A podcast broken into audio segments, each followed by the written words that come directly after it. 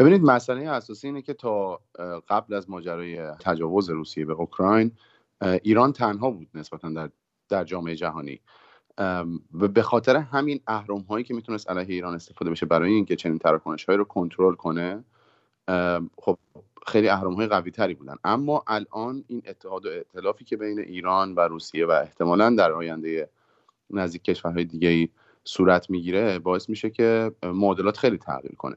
ببینید آمریکا می‌تونست در واقع با اعمال فشار بر روی کشورهایی که چنین تراکنشهایی انجام میدن مثلا شانس تجارت اونها در آمریکا رو ازشون بگیره یا فشارهای دیگه وارد کنه که بتونه فعالیت های اونها رو محدود کنه. الان اما اینطور نیست. مسئله در نهایت سر تراکنش ها نیست. مسئله بر سر پروتکل هاست. مثلا اینکه که دسترسی یک کشور بزرگی مثل ایران مثل روسیه به پروتکل بسیار مهمی مثل سویفت بسته شده. این یه سیستم پیام رسانی بین المللیه که تراکنش ها رو تسهیل می‌کنه.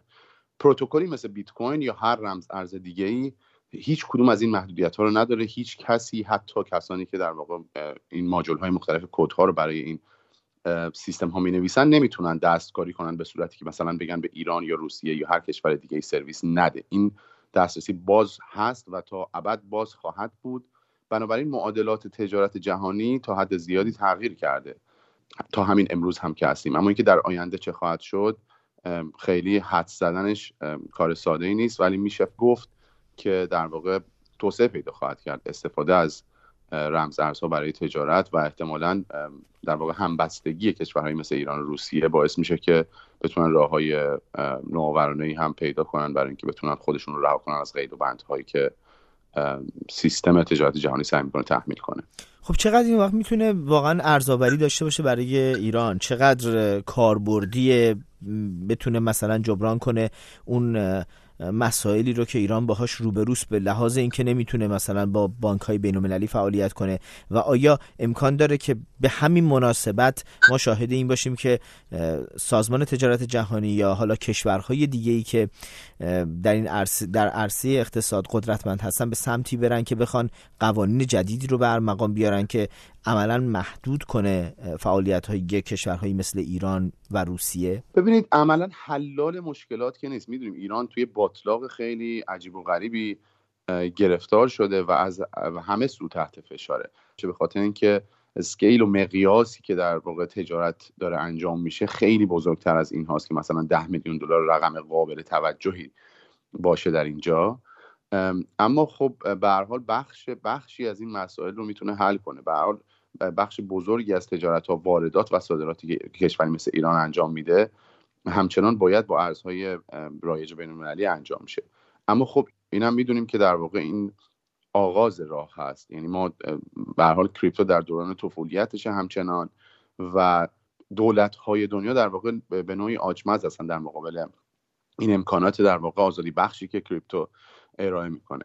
قطعا که قدرت های بزرگتر مثل آمریکا مثل چین کشورهای دیگه اگر بخوان محدودیتی اعمال کنن بر روی کشورهای ضعیفتر راه های جدیدتری هم پیدا خواهند کرد. اما اینکه به هر حال به لحاظ ریاضی به لحاز عملی. شما بتونید پروتکل رو براش محدودیت تعریف کنید این عصرش گذشته. پروتکل های امروز پروتکل های مبتنی بر بلاک چین به هیچ عنوان محدودیتی رو بر نمی‌تابن و این هیچ فرقی هم نداره که ایران باشه روسیه باشه زیمبابوه باشه یا هر کشور دیگه این تراکنش ها به سادگی انجام میشه. بنابراین من و شما اگر توافق کنیم که من الان برای شما 100 میلیون دلار میفرستم راههایی هست که حتی این track نتونه بشه یعنی نتونن بتونن رهگیری کنن که این در واقع پول از کجا اومده به چه حسابی رفته. این از طریق privacy coin ها انجام میشه. بنابراین یک کمی این می‌تونه به یه چالش جدیدی برای کشورهایی تبدیل بشه که به نوعی می‌خوان خب محدود کنن فعالیت کشورهای نظیر جمهوری اسلامی ایران و روسیه رو با تحریم های اقتصادی. صد درصد. عملا فلسفه تحریم دچار مشکل شده با با ظهور بیت کوین و با ظهور پروتکل های مبتنی بر بلاک چین به این معنی که شما پیشتر یه, یه پروتکل داشتی به نام سویفت و می‌تونستی با بستن اون دسترسی مطمئن که مثلا بخش عمده ای از تراکنش های یک کشور مسدود میشه.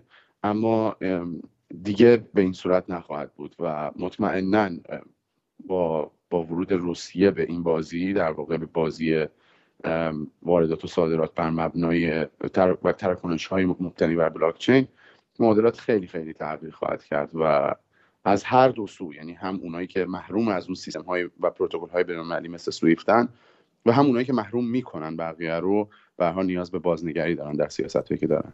و یک سوالی شاید برای شنونده های ما هم پیش بیاد اینه که میشه فهمید که حالا ایران شاید از طریق رمزارزها بتونه مبادلاتی با روسیه داشته باشه.